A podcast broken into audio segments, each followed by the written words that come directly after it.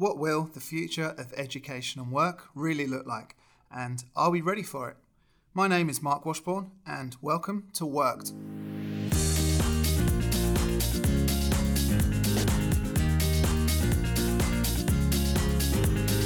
If you're like me, you probably feel like things are moving around you at a relentlessly fast pace right now. Our lives can feel like they're on fast forward at times, right? For many, it can be overwhelming to try and make sense of the mass of information and opinion we're fed every day, and to know how to make the right moves in our careers and organisations to adapt in such a fast-changing world. I'm the founder and CEO of a company called ReadyTech. Here, our job is to help organisations prepare for the future of work and education through our technology applications. With the Worked podcast, I hope to do exactly the same thing, but this time for you and your organisation. You've probably heard of Moore's Law. In a nutshell, it predicts that the number of transistors that can be placed on a single circuit will double every 2 years or so. This leads to an exponential change in the speed of computing power, and that pace of change is what I believe we're all feeling right now. With the rise of emerging technologies like AI, which underpins more automation, for many, the future now feels like a threat.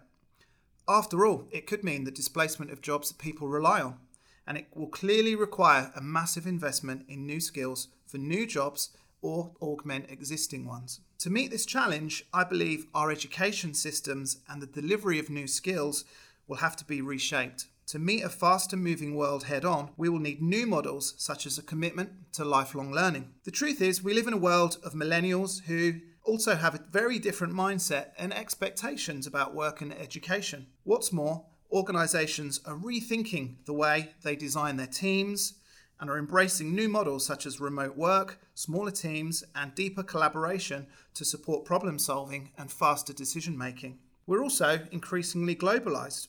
This means both huge opportunity for those willing to take on a global market, but we also see big tech and global players traversing the globe, disrupting previous business models. There's no turning back now. So, how do we get ready for the future of work? That's the question the Worked podcast will help to answer. In the early years of our company, I spent a lot of time working on our software on the front lines of Australian Back to Work programs. I've witnessed both the social impact of not having a job and the dignity and purpose that meaningful work provides. As a result of these experiences, our purpose at ReadyTech is to help organisations build a sustainable future for work and education. It's against this backdrop that we bring you the Worked podcast, where I plan to share some of the insights we've gained and hopefully contribute to building our collective resilience for the future. It's some really wonderful guests that will be helping me do that.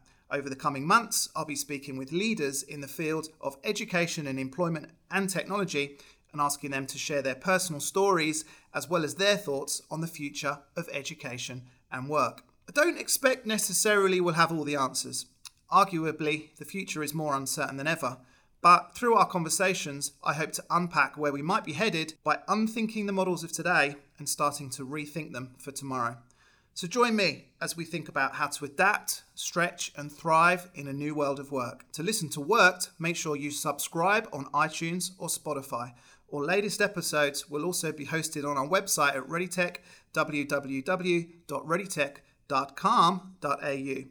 We'd also love for you to follow ReadyTech on LinkedIn and Twitter, where we'll be letting you know as new episodes of the podcast are released. Enjoy your day.